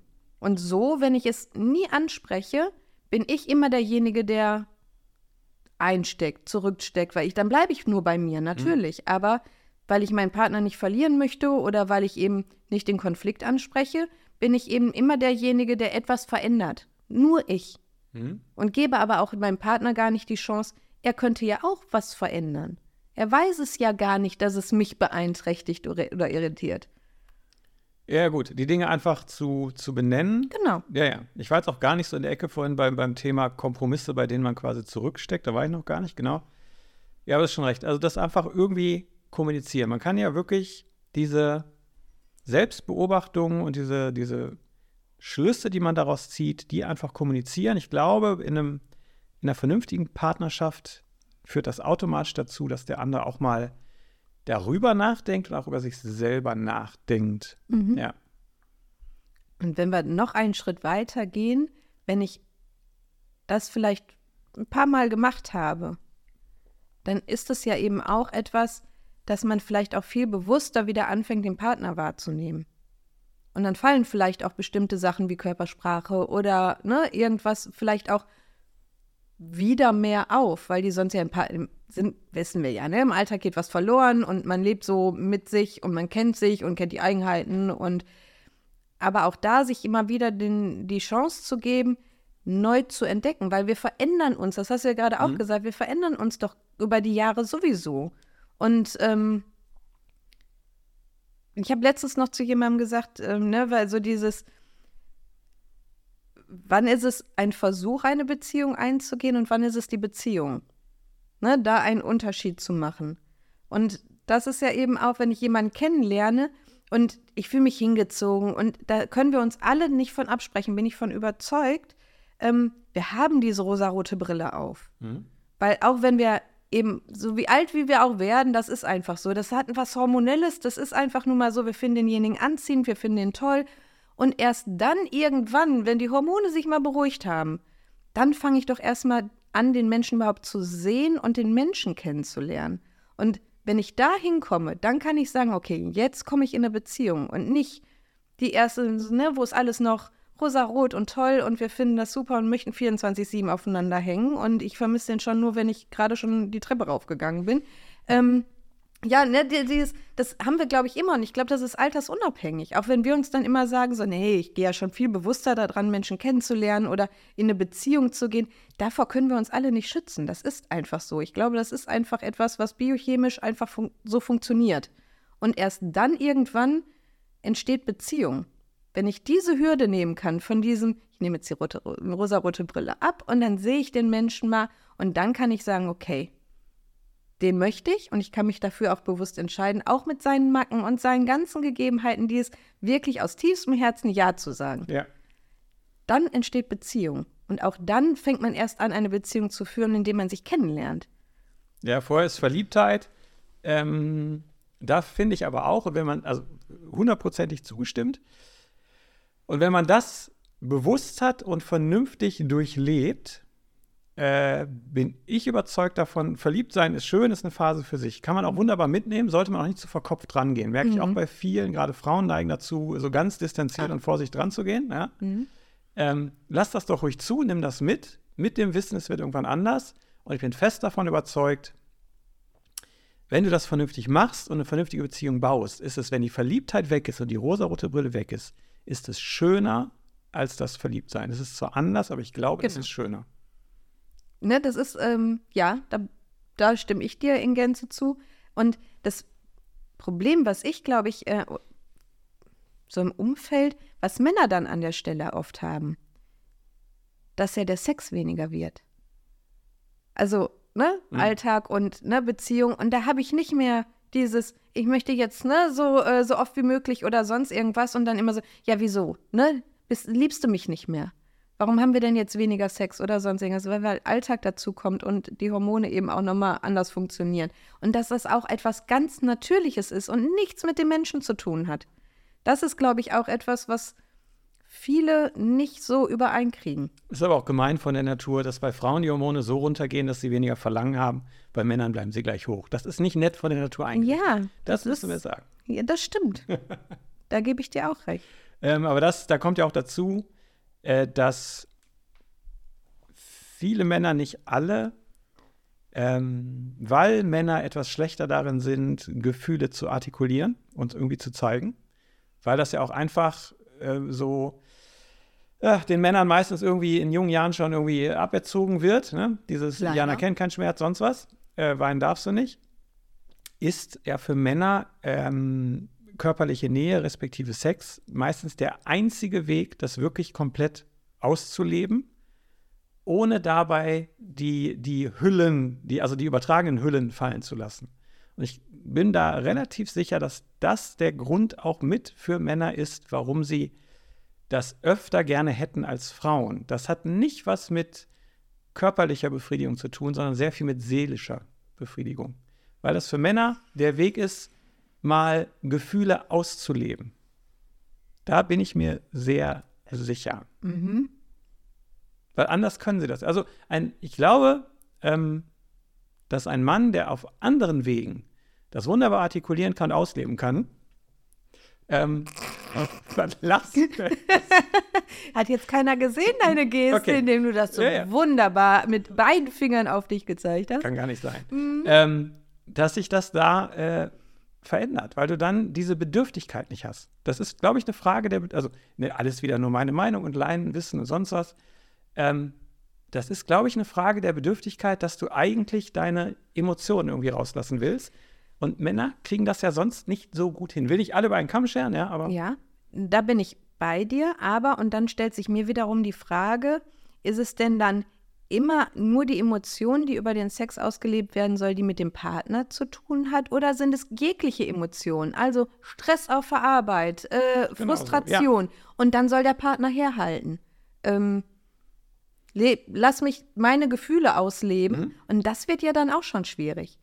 Also ich sage ne? ja nicht, dass das richtig ist. Ich habe ja nur einen Versuch Ne? Also Erklärung eben, und gefragt, ja. wenn es dann aber was mit der Partnerschaft zu tun hätte, dann gut. Und auch da an der Stelle, es dreht und ne, sich immer um Kommunikation. Das ist eben, ne, wenn auch Mann lernen würde, ähm, einfach zu benennen, worum es geht, kann man damit arbeiten. Kann man damit arbeiten. ja, ist doch so. Dann weiß ich, worum es geht. Und wenn ich ständig irgendwie, das wird ja den Frauen immer un äh, unterstellt, dieses, bei Frauen muss man immer interpretieren oder sonst irgendetwas und zwischen den Zeilen lesen. Äh, Ganz ehrlich, es ist nur umgekehrt. Also ich finde mittlerweile, dass Frauen viel direkter sind, indem, indem sie dann einfach sagen, finde ich doof oder dann werden sie zickig oder keine Ahnung was. Ähm, das ist eine direkte Art der Äußerung, was gerade mit mir los ist. Und der Mann ist immer dieses, ja, äh, lass uns miteinander schlafen. So, okay, worum geht's? Also dann sag doch, was los Moment, da bin ich ist. jetzt hier mitgekommen. Also Ähm, erstens, zickig sein ist keine Kommunikation. Doch, es ist auch ich eine weiß, Art was von du damit meinst. Ja, aber das ist keine, die, die wünschenswert. Dann Natürlich reiß dich nicht. zusammen und artikulier es vernünftig. Genau, aber ein Mann tut es ja gar nicht. Wenn er nicht über seine Emotionen spricht, dann ist es eben dieses, er geht eine Runde joggen oder geht irgendwie, weiß ich nicht, trifft sich mit seinen Kumpels, geht irgendwie, weiß ich nicht, setzt sich aufs Motorrad, was auch immer. Ja, gut, in der Sicht, Hinsicht hast du recht. Ne? Also, Und kommt ja. dann nach Hause und will dann äh, die schnelle Nummer mal eben kurz, weiß ich nicht, äh, weil irgendwie was gerade schräg läuft und dann hat Frau jetzt aber keine Lust, weil sie gar nicht verstanden hat, warum und worum es geht. Also man könnte doch so viele Konflikte auflösen im Vorhinein, indem man einfach mal drüber redet. Ja. Aber nein, reden ist so, ne, das ist dann langweilig und das ist so so ein Pädagogengeschwafel, ne? Jetzt bin ich nun mal Pädagogin, ähm, ne, wo es immer hin so, ja, du willst immer alles totquatschen. Nein, bitte nicht, ich will es nicht totquatschen, sondern eben genau das an einem gewissen Punkt einfach mal drüber reden. Das Benennen. Benennen. Genau. Gut, aber das klappt dann nur, wenn die Frau nicht zickig ist und der Mann nicht auf sein Motorrad steigt durch die Gegend. Auch Männer sind zickig, wollen wir mal noch Ja, mal. okay, ne? okay. Also auch Männer können verdammt große Zicken sein. Das ist ja nicht nur was klassisch weibliches. Ähm, Wobei auch dazu noch ganz kurz, ja, ich glaube, ich auch schon mal gesagt, sonst noch mal eben, das ist, ähm, Männer sind ja dann eher trotzig als zickig. Und das fand ich sehr charmant, als ich das mal verstanden habe. Ich war früher auch ein extrem trotziger Mensch. mhm. ähm, dass man ja nur, also Kinder sind trotzig. Ne? Da, da kommt es ja her. Und die, die Überlegung, ja, warum sind denn Kinder trotzig oder warum ist ein Kind trotzig? Du bist ja nur dann deswegen trotzig, weil du keinen anderen Weg kennst, das, was in dir vorgeht, rauszulassen. Und das fand ich einen sehr, sehr schönen Gedanken, dieses, ähm, wenn du das irgendwann lernst und hinbekommst und weißt, ich habe hier einen, einen Raum mit meiner Partnerin, einen Safe Space, wo ich das, was in mir vorgeht, artikulieren kann und auch gerne so in, in so ein paar Iterationsschleifen der Sache näher kommen, weil auch das gehört dazu. Du kannst ja beim, also ich zumindest nicht, das erste Mal, wenn ich versuche auszudrücken, was in mir vorgeht, ist das, was am, beim, beim, als erstes verbal rauskommt, nicht keine Punktlandung. Und dann muss ich mich immer so ein bisschen um mich selber drehen, näher ranarbeiten und versuchen, die Wörter zu finden, bis man irgendwann etwas ausspricht, was wirklich zu dem passt, was man auch innerlich fühlt. Und dafür musst du schon halt diese kommunikative Basis geschaffen haben. Ja, das glaube ich schon. Ja, und eben, ähm, ja, gehört ja ganz viel dazu, damit ich das überhaupt kann. Ne? Also Vertrauen. Ich, wenn ich ne, eben nicht weiß, was entsteht denn daraus? Das ist ja auch so was. Und ähm, wenn ich anspreche und das auch so formuliere, wie wir das jetzt gerade idealerweise ja so mal festgehalten haben, das hat mit mir zu tun, ich möchte es dir nur mitteilen, dass das Gegenüber nicht daraus dann den, den indirekten Vorwurf Ja, zieht. sich nicht angegriffen fühlt. Genau. Ne? ja. Ebenso dieses, nee, du sagst es ja immer nur. Ne? Und eigentlich willst du ja, dass ich was verändere. So, nein. Das, was ich sage, das meine ich auch. Und das ist eben, glaube ich, aber auch etwas, was in der Gesellschaft verdammt schwierig ist im Moment. Dass ähm, jeder anfängt zu interpretieren. Und Warum? deswegen, deswegen ist es so schön, bei einem Therapeuten zu sitzen und da mit dem zu reden, weil der weiß genau, es geht nicht um ihn, er wird nicht angegriffen. Ja. Und da lässt man genau das Gleiche raus, was man vielleicht gerne zu Hause rauslassen würde. Mhm. Da wird es aber als Angriff verstanden, was du gerade sagst. Und dem Therapeuten ist das ja völlig scheißegal. Der weiß ja eh, er ist nicht gemeint. Mhm. Ja. Und lustigerweise wären das, glaube ich, fast identische Gespräche, wenn du mit deinem Partner ein Niveau hast, wo er das versteht, wo er weiß, ich werde hier nicht angegriffen, sonst Genau. was. Das muss nur raus. Soll jetzt nicht heißen, dass Partner per se der Therapeut des anderen sein sollen. Oh, bitte nicht. bitte nicht. Aber äh, ja, Nein, ich glaube auch dieses, ähm, wenn ich ein oder wenn man gemeinsam eine Ebene erreicht hat, wo dieses Verstehen und Verstehen wollen, auch dieses Interesse daran haben zu verstehen, dann, ähm, dann kann das gut funktionieren. Und dann hat man, glaube ich, finde ich, eine sehr ideale Ebene geschaffen, woran man überhaupt wachsen kann. Weil sonst ist, jeder wächst für sich. Und wenn ich in einer Beziehung wachsen möchte, mit meinem Partner gemeinsam, also wirklich etwas in Gemeinschaft erreichen möchte, dann wäre das, glaube ich, der ideale Weg, wenn das funktioniert. ja, da bin ich dabei. Aber kostet verdammt viel Mut. Und auch Kraft, weil es wird immer wieder Rückschläge Das kostet geben. Kraft. Und das ist, ähm, und eben dieses, ne, wenn man dann einen Partner hat, der dann eben sagt, okay, ne, das wird mir hier zu anstrengend, weil ständig kriege ich irgendwas vorgeworfen und noch nicht verstanden hat, dass es das gar nicht ist, dann wird es ja auseinandergehen. Ja, also Mut hast du völlig recht, das ist vielleicht sogar noch. Also die beiden, du brauchst Mut und Kraft dafür, weil das macht, wie alles im Leben, alles, was gut ist, dauert lange, macht keinen Spaß, ist anstrengend, das gehört dazu. Und sich mit seinem Partner regelmäßig und langfristig da auseinanderzusetzen, was nicht heißt, dass das immer nur unangenehme Gespräche sind. Das, genau, es kostet Mut, sich initial zu öffnen und Kraft, um da dran zu bleiben, weil man ja auch wirklich die unangenehmen Dinge in sich, an sich und in und an seinem Partner irgendwie aushalten muss. Ja. Und da sind die meisten, ich meine das gar nicht böse, da sind die meisten zu faul für. Weil es halt wirklich anstrengend ist. Der Mensch per se ist nun mal eine chemische Maschine, die auf Energiesparen ausgelegt ist. Und das ist anstrengend, das macht keinen Spaß, also gehe ich der Sache aus dem Weg. Ja. Ich habe letztens noch ähm, wirklich so eine Diskussion gelesen, ähm, weil jemand formuliert hat, ähm, Beziehung ist Arbeit. Und dann ging so mehr oder weniger fast ein Shitstorm los, weil Beziehung dürfte keine Arbeit sein. Weil Arbeit ist immer negativ besetzt. Und das finde ich ist ja schon, da hakt es, dass das Wort Arbeit negativ besetzt ist. Arbeit sollte was Angenehmes sein. Also ähm, eigentlich. Mhm. Und nicht dieses, das kostet einfach nur Energie und Kraft und äh, ist ein notwendiges Übel, was ich akzeptieren muss. Und ähm, so wie wir das jetzt auch gerade hatten, ist Beziehung Arbeit, weil ich daran arbeite, etwas voranzubringen, ein gemeinsames zu schaffen, wie, jetzt mal, ein bisschen Haus bauen. Das ist ja so, ne? ähm, Ich lege den Grundstein, wir haben uns füreinander entschieden und jetzt gucken wir mal, äh, ne, wo kommt nochmal ein Fenster rein, welchen Klinker benutze ich, was weiß ich, keine Ahnung, bis dann irgendwann der Vierstar ist und dann fange ich an, wieder zu renovieren, weil dann, ne, also es ist ja ein dauerhafter Prozess, wenn ich in einer Beziehung bin. Also ist Beziehung Arbeit. Nur wir dürfen es nicht so negativ sehen. Und das ist, ähm, das fand ich in dieser Diskussion total spannend, wie Menschen das so nur negativ gesehen haben. Also das ist ja einerseits die Debattenkultur. Ich befürchte, wenn wir damit anfangen, ich hätte da Bock drauf, äh, wird das hier sehr lang. Ähm, bin ich völlig dabei. Und was man vielleicht einfach dazu sagen muss, das heißt ja nicht, dass du 24-7 Arbeit hast. Nein, Sondern überhaupt nicht. Wenn du ein, zweimal die Woche ähm, dich vernünftig hinsetzt und über Dinge redest und dazwischen einfach normal weiterlebst. Also du, du investierst einen kleinen Prozentsatz an Arbeit, um dafür einen großen Prozentsatz an besserer Beziehung zu haben. Ja, ich empfinde ja zum Beispiel schon einfach genauer hinzugucken und hinzuhören. Das ist auch ein Prozess der Arbeit. Das ist eine aktive Handlung, wenn ich mir das vornehme. Das hat aber überhaupt erstmal gar nichts mit meinem Partner zu tun. Das merkt er ja gar nicht. Aber das ist dieses, ich investiere etwas in einen, in einen Prozess, den ich voranbringen möchte. Das ist doch Arbeit.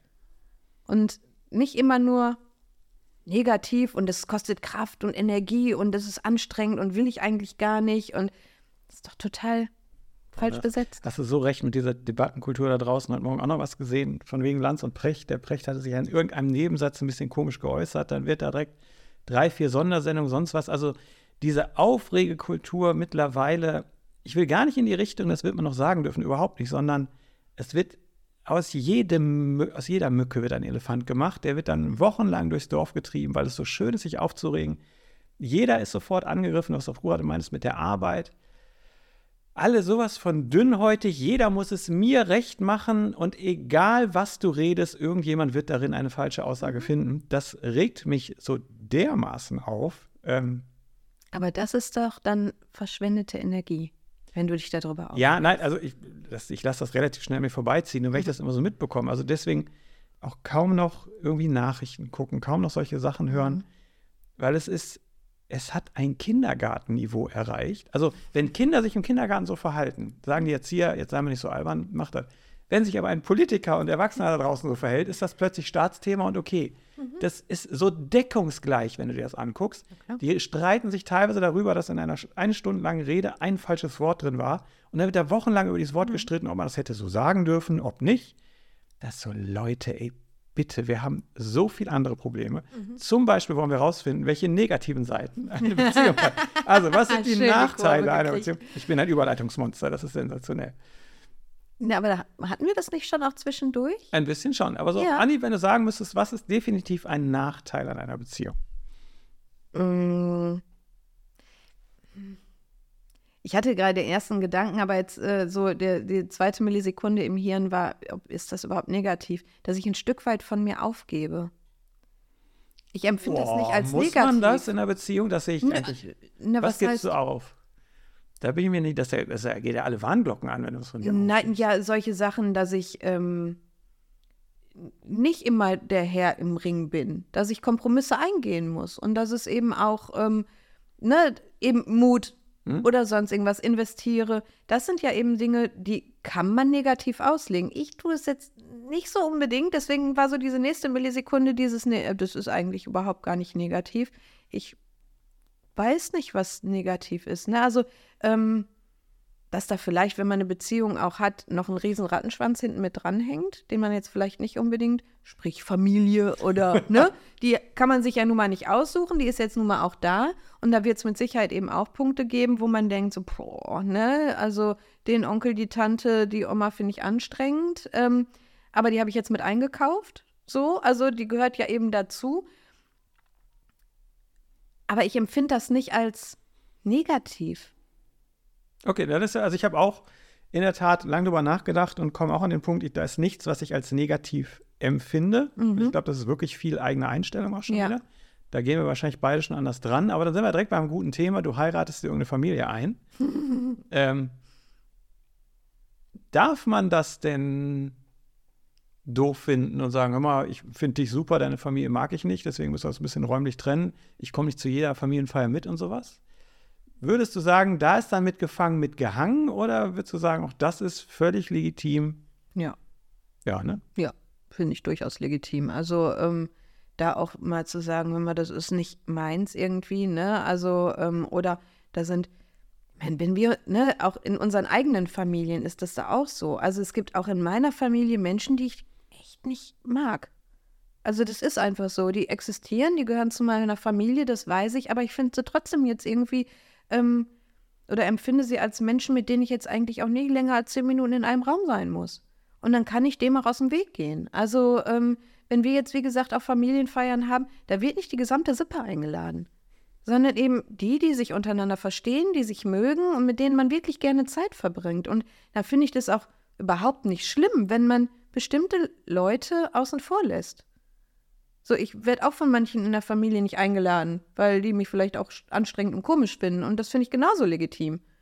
Also, und wenn ich dann eine, sage ich jetzt erstmal, fremde Familie habe und da wird auch jemand dabei sein, den ich irgendwie merkwürdig finde. Wenn du es jetzt mal runterbrichst, das hatten wir doch früher auch irgendwie bei, bei Freundeskreisen oder so. Du kommst irgendwie neu, ne, du, ne, wir lernen uns kennen jetzt als Beispiel und du hast einen riesigen Freundeskreis und aber in dem Freundeskreis finde ich jetzt zwei Leute auch echt merkwürdig. Mit denen würde ich jetzt nicht befreundet sein wollen. Dann kann ich mir überlegen, okay, gehe ich zu der Feier hin, ich weiß, die beiden sind da, ähm, kann ich die ausblenden, kann ich die auch mal für so einen Abend ne, dann irgendwie ertragen oder sonst irgendwas? Habe ich mit meiner besten Freundin auch. Da ne, war ähm, jedes Jahr auf den Geburtstag äh, war eine Person dabei, die fand ich einfach echt anstrengend mehr als anstrengend. Also wirklich würde ich jetzt auch nicht länger als eine halbe Stunde mit eingeschlossen sein wollen. Also, weil wirklich in jeglicher Art das Leben zu betrachten oder selber zu leben und das, wenn sie den Mund aufgemacht hat, fand ich schon so, wo ich gedacht, boah, nee, geht gar nicht. Da stecken mir, stellen sich mir alle Nackenhaare auf. Aber für meine Freundin kann ich das aushalten. Und das ist okay. Und dann kann ich da hingehen und kann jetzt, muss dann da auch kein Fass aufmachen, sondern ich weiß, die Person ist da, das ist auch in Ordnung. Dann kann ich das äh, ne, tolerieren und ich muss ja nicht mit ihr jetzt in eine große Grundsatzdiskussion gehen oder, sondern die ist einfach da. Und dann ist das auch in Ordnung. Und das mache ich meiner Freundin zuliebe sehr, sehr gerne. Weil ich dann, sie ist mir wichtig und es ist ihr Geburtstag, deswegen gehe ich dahin. Ja, okay. Ne? Also, und genauso ist es doch in, bei Familie und Partnerschaft genauso. Wie wichtig ist das jetzt? Da kommt halt Onkel Franz, keine Ahnung wer, äh, der ist dann auch da, den finde ich komisch, da weiß ich vielleicht, setze ich mich nicht zwingend daneben. Ne, also, aber das ist dann halt so. Ja. Du lachst jetzt. Nee, ich finde das äh, völlig richtig. Es wird halt gefühlt, äh, das ist auch wieder einfach eine eigene Einstellung, bei Familie nicht ganz so akzeptiert wie Freundeskreis. Da kann man, glaube ich, leichter noch der Sache aus dem Weg gehen.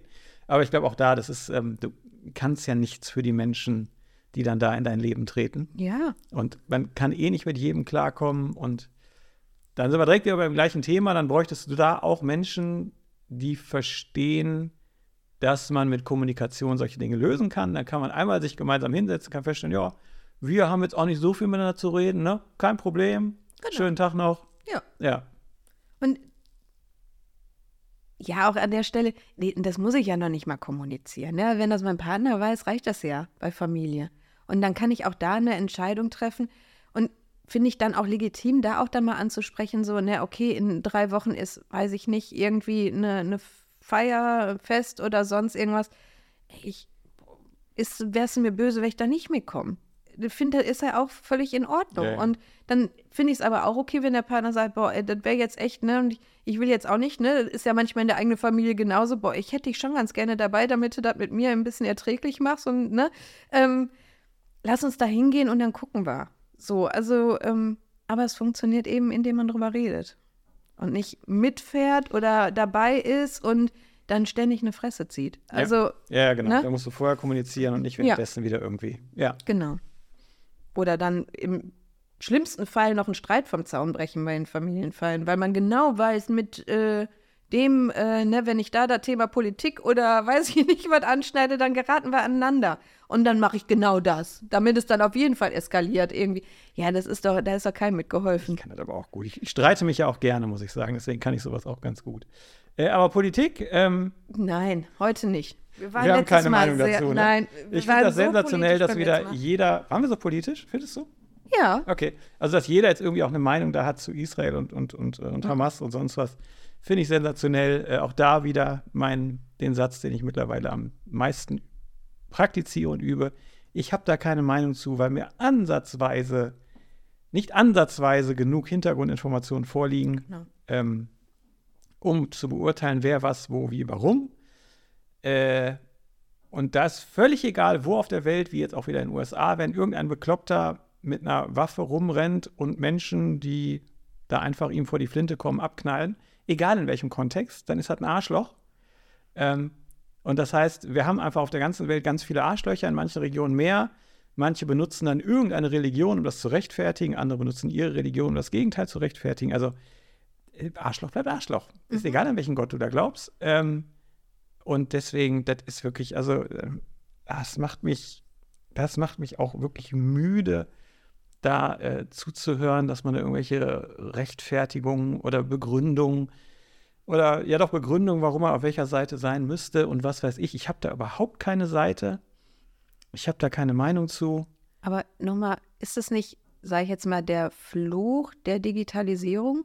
dass wir das alles, so mitbekommen. Ja, ja. Und dann eben auch dazu, dass sich das, finde ich, hat sich so entwickelt, es möchte jeder in jede Entscheidung mit involviert sein. Ja, ja. Jeder will gefragt werden und möchte eine Entscheidung mittreffen. Ja, vor allem Wo ich mir denke so- eine Meinung haben dazu, ja. Ja, aber auch eben, ich will aber wissen, gefragt werden, wie meine Meinung dazu ist. Wo ich mir denke, so, ich möchte gar nicht zu jedem meinen Self dazu, wie du schon gesagt hast. Ich habe gar nicht so viele, so, so ein großes, breites Wissen und ich kenne die Hintergrundinformationen nicht. Ich weiß manche Dinge auch einfach nicht und bin auch ganz ehrlich und manche Sachen interessieren mich auch nicht. Ähm, das Thema hatten wir gestern nämlich auch, weil ploppte dann bei mir auf dem Handy eben auch wieder eine Nachricht auf. Äh, ein 14-Jähriger hat äh, in einer psychiatrischen Klinik ähm, einen Mitpatienten abgestochen und äh, ne, eben auch einen Mitarbeiter schwer verletzt. Ähm, und dann irgendwie so, ja, wie kann denn und überhaupt, und der ist 14 und und, und dann stand auch direkt in der nächsten Zeile dann mit dabei, ähm, von wegen war aber auch schon strafrechtlich irgendwie auch schon letztes Jahr bekannt, aber da war er ja noch strafunmündig und, und, und, wo ich gedacht habe, da kann ich mir keine Meinung zu bilden. Ich war nicht vor Ort, ich weiß nicht, ne, weil dann direkt so, wie kann der denn in der Psychiatrie irgendwie an Messer kommen und damit Menschen töten? Wir wissen doch gar nicht, was da los war und in welcher Situation und was hat denn der Jugendliche, junge ja. Erwachsene, was auch immer denn gerade. Also, wo ich mir denke, so, ich will aber auch gar nicht mehr so Infos kriegen. Aber mittlerweile ist es so, man kann sich ja kaum noch wehren. Genau, Du egal wo du reinguckst, du wirst mit sowas zugeballert, weil es ist Clickbait, Bad News. Da, diese, diese Schreie immer so, das muss man noch in Zukunft verhindern, da muss man noch hart durch, durchgreifen. Das ist immer so witzig, du kannst diese Dinge nicht verhindern. Und ich glaube, das ist auch früher passiert. Wir haben es aber nur Natürlich, nicht das ist alles mitbekommen. passiert, genau. Das ist eben so, es mögen bestimmt viele Sachen, glaube ich schon, dass sie, ne, da, da gibt es ja genug Untersuchungen, Statistiken oder so, dass es drastischer wird und vielleicht auch in der Masse zugenommen hat. Ähm, obwohl gerade bei der Jugendkriminalität ist es ja eher, dass es gar nicht in der Masse zugenommen hat, sondern nur in der Drast also wie drastisch das Ganze ist, also in der Massivität, wie ähm, Kinder oder Jugendliche dann eben Gewalttaten ausüben, gar nicht die Masse. Ähm, da kann man dann gewisserweise mal hingucken und sich äh, vielleicht damit auch mal beschäftigen. Ich finde, das ist unsere Aufgabe als Erwachsene, dann auch mal zu gucken, okay, woran liegt das denn, dass gerade Kinder so früh so hart durchdrehen? Ähm, Aber ich glaube, auch da war früher schon äh, einiges. Ähm, und du hast es, wie gesagt, nicht mitbekommen. Vielleicht war früher das Elternhaus noch ein bisschen strenger, aber wenn ich überlege, was bei uns damals auf dem Schulhof los war, das wäre heute auch schon alles quasi eine Nachrichtenmeldung wert. Das hat damals so keine Sau interessiert. Ja, da, da bin ich auch bei dir. Aber, und ich glaube, ähm, ja, jetzt bin ich ja ursprünglich auch mal so eine Analogtante gewesen oder, ne, ich, ich versuche mich ja weitestgehend noch ein Stück weit zu wehren, aber ich merke, das funktioniert nicht. Ähm, das ist aber das, womit die Kinder und die Jugendlichen aufwachsen. Und ist es nicht vielleicht auch so mit deren Sprache? Ich will eben eine Meldung haben und ne, so irgendwie oder ich will gehört werden oder ich will gesehen werden oder sonst irgendwas. Und das funktioniert nur noch, indem du drastisch bist. Ja. Also da reicht es ja nicht mehr, dass die dann sich mal melden und irgendwie sagen, hör mal, damit bin ich unzufrieden.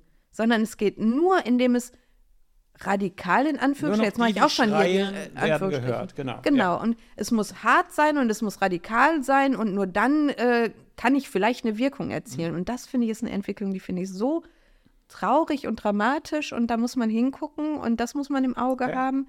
Ähm, und das ist unabhängig von Alter. Nur, dass jetzt eben die Kinder immer jünger werden. Das ist das, was natürlich. Ähm, Aber das gilt für, also nur noch Extremmeldungen setzen sich irgendwo durch, Genau. weil alles andere in der Masse einfach untergeht. Genau. Und deswegen werden die immer extremer in allem, was sie Und da tun. Ja. fällt mir immer dann auch als Gegenpol dazu ein, als ich damals die ähm, Irland-Rundreise gemacht habe, da waren in den Nachrichten, dass ähm, eine Drillingsgeburt bei den Schafen, bei dem und dem in, in der Herde irgendwie ähm, passiert ist, weil das eben was extremst Seltenes ist. Und das war in den Nachrichten, wo ich gedacht habe, so, oh, wie schön, guck mal. Ja. Also, das ist eben, das ist selten, das ist was Schönes und ich würde mir mal wünschen, ähm, dass man da mehr wieder hingeht. Was ist denn an positiven Sachen gerade Ja, auch das passiert? könnten in der Tat nur Medien, die ihre Finanzierung nicht fürchten müssen. Dann sind wir bei den öffentlich-rechtlichen. Und die könnten sowas. Die könnten quasi Good News machen. Aber auch die haben natürlich irgendwie ein Konkurrenzgefühl zu den ganzen anderen und müssen deswegen die ganzen Themen raushauen. Gut, Informationspflicht, bla bla bla, das ist ja auch alles mit drin. Ähm, Aber es ist ja die Frage, wie, also selbst Informationspflicht ist ja die Frage, wie drastisch mache ich es?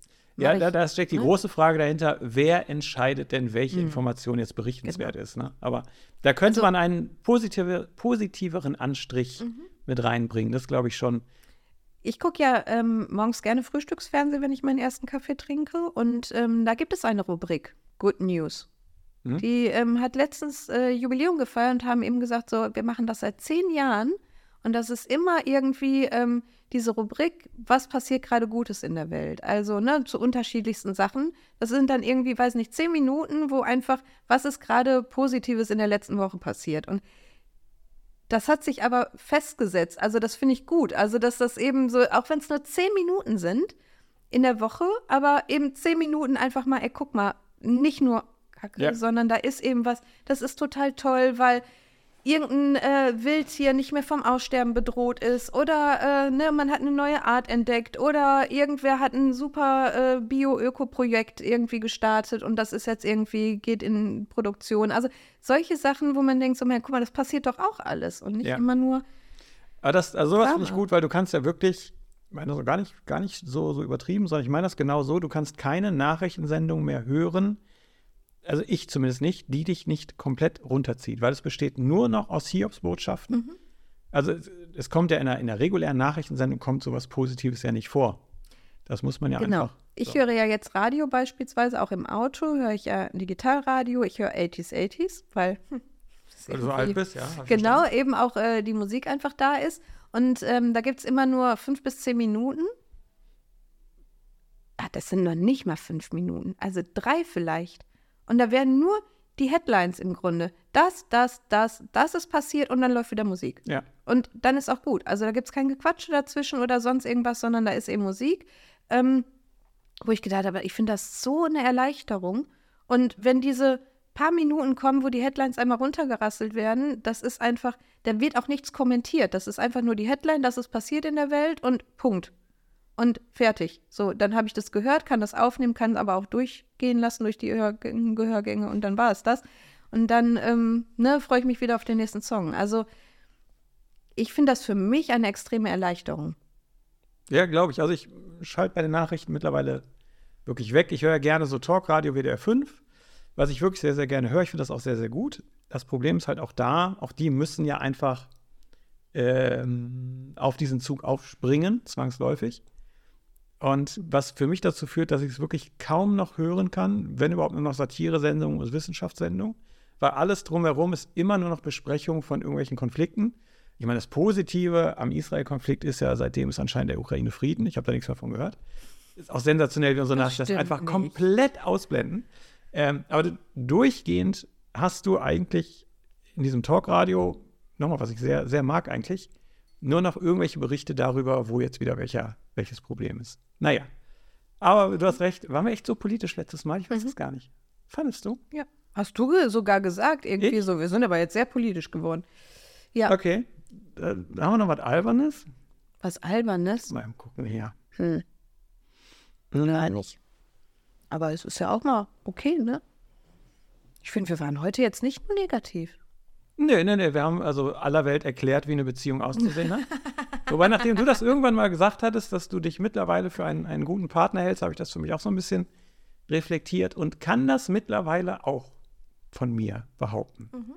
Ohne dass das irgendwie so, "Ja, ich bin aber geil, ne? Ne, und auch nicht so Wunschdenken, sondern dass man, dass man sich klar macht, man hat viel an sich gearbeitet und man ist vor allen Dingen immer noch bereit, noch weiter an sich zu arbeiten. Mhm. Nach wie vor, ich wäre nicht gern mit mir zusammen. Liegt aber auch daran, dass ich auf Frauen stehe. Ähm, aber ist das für dich ein Problem, mit so einem extrem attraktiven, sympathischen, charismatischen, sexy äh, Co-Host hier so eine Sendung zu machen? Ich meine, für dich ist es ja auch schwierig, mich die ganze Zeit so anzugucken. Dieses Lachen ist unangebracht. Und mir das Niveau Wir mal kennen wieder. uns einfach schon äh, Ja, ja, genau. zu lange und in, glaube ich, fast jeglicher Lebenslage. Und du bist immun dagegen. Ja, natürlich. Mhm. Genau. Deine Zettel in deiner Dose sind alle zu wild, zu groß. ja, das müssen wir nicht. Ich glaube, ich muss da mal was anderes reinmachen, mal ganz viel lustige Sachen. Nö, wir müssen ja nicht lustig. Also unsere weiß ich nicht. zigtausende Zuhörer schätzen das ja, dass wir äh, auch gerne mal ein schwieriges Thema anpacken, vor dem andere zurück, zurückscheuen. Nee, es sind tatsächlich ja häufig so wie beim letzten Mal auch so Zitate oder sowas, die ich irgendwo gefunden habe und aufgegriffen habe, wo ich gedacht habe, ach guck mal, guck mal, das ist auch, ne? Eleanor Roosevelt hat mal gesagt, Glück ist ein Ziel, es ist äh, ist kein Ziel, sondern es ist ein Nebenprodukt. Glück ist kein Ziel, sondern ein Nebenprodukt. Mhm. Ja, da gehe ich mit, weil, also du kannst ja den, das permanente Glück sowieso nicht erreichen. Was ist denn Glück für dich? Na, also dieser, nehmen wir mal diesen Zustand, den hoffentlich jeder kennt. Ein Moment, wo du so für einen kurzen Moment denkst, alles ist super, ich bin unsterblich, mir geht es gerade total gut und wo du einfach nur dich wohlfühlst und lachen musst. Das ist so etwas, Das was ich. würdest du als Glück bezeichnen. Das ist ein Glücksmoment, Mhm. ähm, den du aber nicht halten kannst. Deswegen kann es kein Ziel sein. Und Nebenprodukt ist in der Tat, dass es, dass du, während du gewisse Dinge machst, vielleicht sogar dann auch erst rückblickend feststellst, guck mal, in der Zeit ging es mir gut. Bei mir ist das zum Beispiel dieser Flow-Zustand im Programmieren, Mhm. wo ich total vertieft und wahrscheinlich sogar auch gestresst an schwierigen Problemen arbeite, dann aber feststelle, hopp, das sind drei Stunden vergangen und eigentlich ging es mir in der Zeit gut. Das wäre so ein Nebenprodukt. Und eine andere Definition von Glück, also ich könnte jetzt viele aufmachen, die eine habe ich gar nicht, ist zum Beispiel natürlich auch einfach mit jemandem, mit dem man äh, sich wohlfühlt, auch nur zusammen auf dem Sofa zu sitzen und, und Fernsehen zu gucken, da muss nicht mal geredet werden.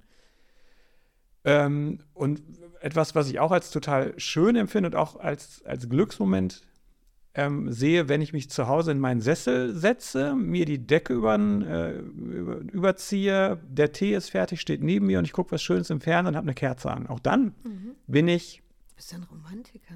Das weißt du doch, ich bin ein hoffnungsloser Romantiker. Ja, das stimmt. ähm, dann bin ich auch einfach total selig. Äh, Vor allen Dingen bin ich in diesem Moment auch extrem dankbar. Das kommt noch dazu, ja. Genau, und das ist ja, glaube ich, äh, und deswegen, ich würde gar nicht, das Wort Glück, finde ich, wird so groß aufgehangen. Ich finde so dieses selig, sich irgendwie eine innere Zufriedenheit, ein Zustand von innerer Zufriedenheit. Und das kann eben ein Moment sein. Das ist, ich musste gerade auch dran denken, das hast du beim letzten Mal erzählt, als du, ähm, ne, dass dir so eine Stunde Zeit fehlt, als du am Meer warst. Das habe ich ja auch oft. Einfach nur da sitzen. Ähm, das hatte ich zum Beispiel gestern auch, ähm, weil wir ein Lagerfeuer auch hatten.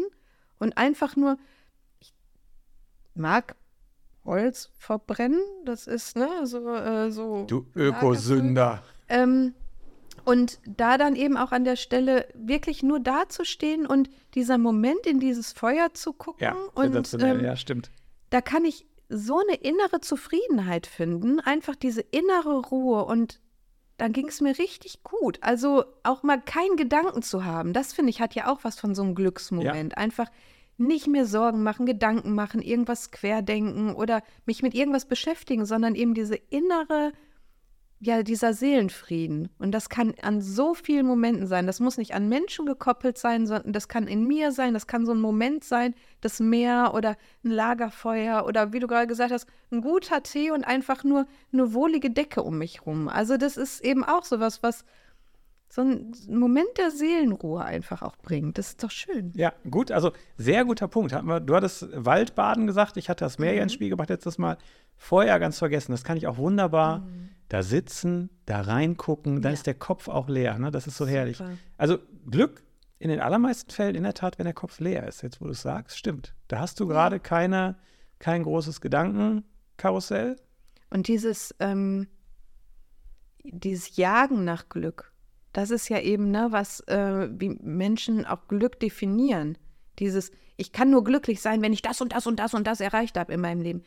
Nein, das hat doch gar nichts, also für mich hat das gar nichts mit Glück zu tun. Nee, das Erreichen ist ja das, das Das Schlimmste. ist ähm, auf der anderen Seite eben auch, deswegen finde ich das Wort Glück für mich tatsächlich ein bisschen schwierig. Ne? Ich habe vielleicht auch mal Glück, weil ich, weiß ich nicht, was finde oder ähm, durch einen Zufall irgendwie jemandem begegne, der mich einen Schritt weiterbringt oder eine Lösung für mich hat. Irgendwie ein, ein Arzt, der, äh, den ich gefunden habe, der mir plötzlich mal zuhört und seinen Job liebt. Also das ist für mich Glück. Das ist so, Mensch, das habe ich nicht mehr erwartet und das ist eben ne, wie ein vierblättriges Kleeblatt finden. Ne? Das ist so, habe ich jetzt gesehen, Zufall, das ist Glück. So, ähm, weil es mir vor die Füße fällt und ich aber nicht danach renne oder giere oder sonst irgendwas. Deswegen ist dieser Begriff so schwierig. Ich finde so dieses, wie du gerade gesagt hast, diese Seelenfrieden oder Diese Seel oder ja, Glückseligkeit. dann Glückseligkeit, einfach, das genau, ist einfach so eine innere Zufriedenheit. Das Ja, ist genau. so. Deswegen, wenn Leute so, ja, wann wärst du denn mal glücklich? Wo ich denke, Glück, das ist nichts, was ich anstrebe. Das ist so, so eine innere Zufriedenheit. Ich möchte mit mir und meinem Leben zufrieden sein. das ist etwas, wonach ich vielleicht streben kann, um etwas daran für zu tun und an mir zu arbeiten. Ne? So, ähm, was fehlt mir vielleicht noch? Wo muss ich Stellschrauben drehen? Was kann ich mir vielleicht auch noch ermöglichen oder was möchte ich vielleicht auch noch mal erleben in meinem Leben? Aber das Deswegen finde ich das Wort Glück immer so. Aber so Nebenprodukt in dem Zitat jetzt so, das finde ich auch eher, das ist eben kein Ziel, sondern das passiert. Genau. Weil ja. ich, ähm, wenn ich es wahrnehme und da eben auch nicht immer nur das als großes aufhänge, sondern weil es eben so ein Nebenprodukt aus Situationen einfach ist. Ja, das ist schön. Aber dass man einfach versteht, das ist kein, kein dauerhaft erreichbarer Zustand, sondern ähm, mehrere Varianten. Es passiert mir zufällig einfach mal oder ich kann es halt mit ein bisschen Glück ähm, gewisse Situationen äh, reproduzieren.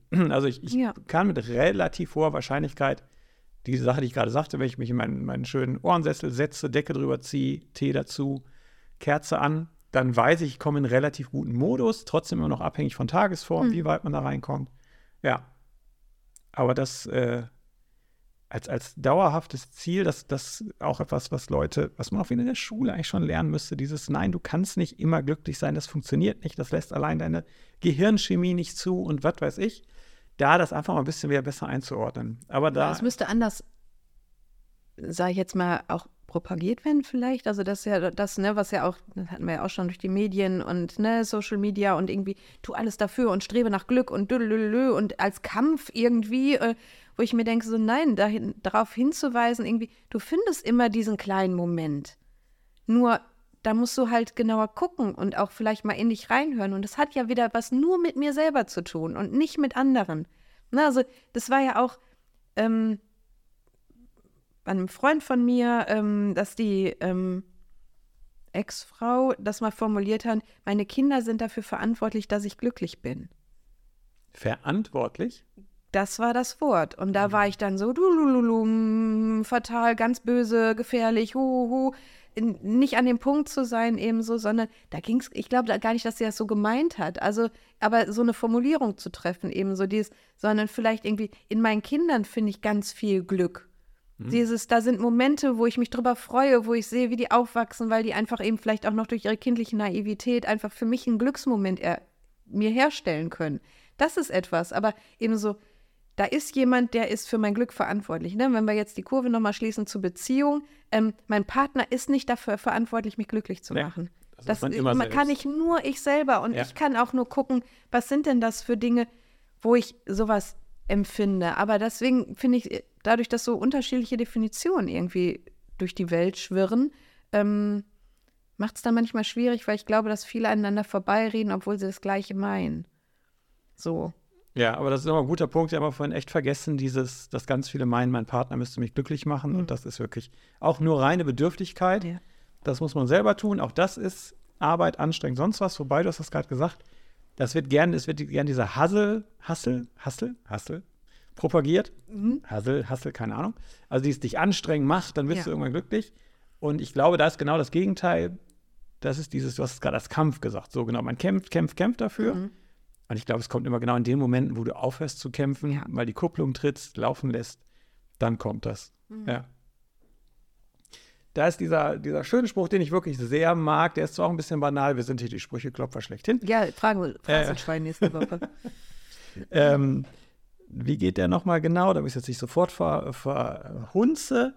Nicht die glücklichen Menschen sind dankbar, sondern die dankbaren Menschen sind glücklich. Und das finde ich, das merke ich sehr deutlich. Also, wenn man sich ne, irgendwo hinsetzt und sich klar macht, was man hat, auch das ist eine Übung, die viele Menschen etwas öfter machen könnten, ähm, und dafür einfach dankbar ist, dann kann man sich kaum dagegen wehren, dass es einem plötzlich gut geht.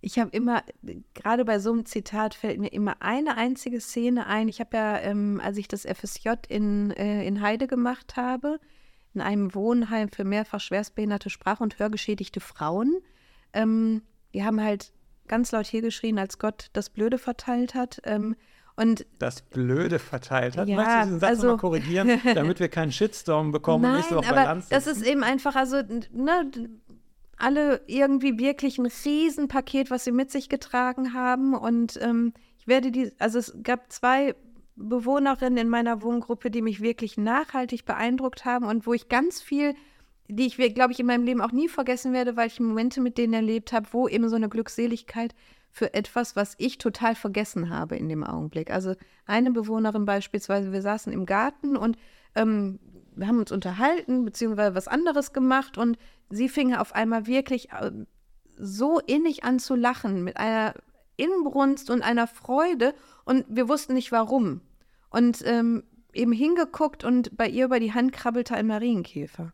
Und das hat sie so gefreut und fand das so schön, dass er bei ihr auf der Hand gelandet ist, wo ich gedacht habe, guck mal, so Kleinigkeiten. Unser eins wird schon wieder hingehen, öh, ein Käfer auf meiner Hand und weg damit und sondern das auch zu genießen und das eben auch als was Schönes zu sehen irgendwie. Guck mal, da ist eben was, was wie, wie süß das ist und vielleicht kitzelt dir auch ein bisschen, das anders wahrzunehmen, eben auch nochmal mit einem anderen Blick das Ganze zu betrachten.